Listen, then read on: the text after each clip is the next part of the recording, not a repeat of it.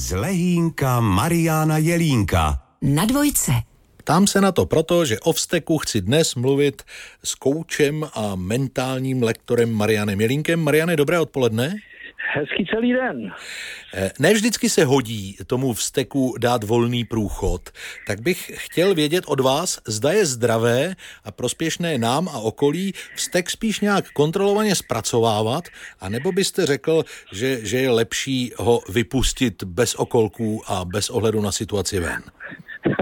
Já si myslím, že každý se asi umí na to odpovědět sám, to znamená, jsou situace, v kterých samozřejmě to nelze, ale myslím, že jsou situace, kdy už jak si ten papiňák je plný, tak si já sám doporučuji vrcholovým sportovcům, aby to uměli upustit, protože jinak potřebují moc času a oni potřebují za chvíli být jaksi ready, ale dobrý je, když to nikdo nevidí, když jsme sami, anebo když je to v situacích, kterou jaksi i ten druhý dokáže pochopit. Takže není to tak jednoduchý, protože ten vztek vzniká hlavně proto, když není všechno tak, jak, jak si máme naplánováno, jak očekáváme.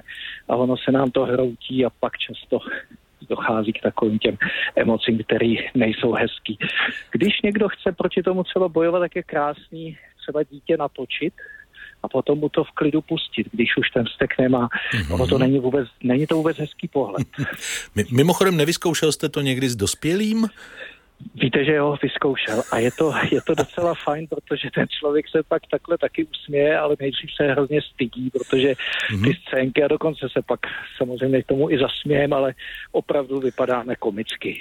Mám mezi přáteli Mariany řadu lidí, kteří jsou vyloženě klidní, jsou, jsou v pohodě. Eh, myslíte, že je to tím, že oni umějí zabránit vzteku, aby se jich zmocnil? Eh, jde něco takového získat a nacvičit? prosím pěkně, emoce je vlastně chemie v našem mozku. Mm-hmm. A podle toho, jakou emoci máme, tak se nám do mozku vyplaví určitý hormony a ty pak zapříčiní tu naši reakci.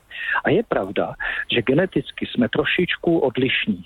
Na druhé straně je taky pravda, že jsou určitý techniky, jak s emocema pracovat.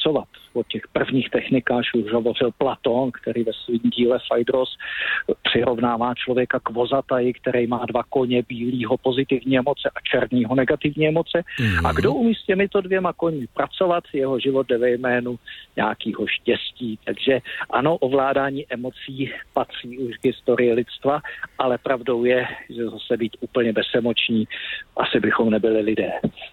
A nakonec taková otázka pod pás. Kdy jste se naposledy pořádně veřejně vstekal, Mariane? Tak veřejně myslím, že ani ne, ale jako soukromí to dokážu, takže se jdu projít na zahradu někam a tam se těm stromům vystekám, ale nechci, aby mě někdo u toho viděl, určitě, protože bych mohl vypadat úplně stejně jako ty, který natáčím. Ano, pokud váš černý kůň se vymkne kontrole, zařiďte to nějak, aby vás u toho nikdo neviděl. To, to vám dnes vzkazujeme s Marianem Jelínkem. Díky, že jste si na nás i dneska udělal čas. Hezké odpoledne. Naslyšenou.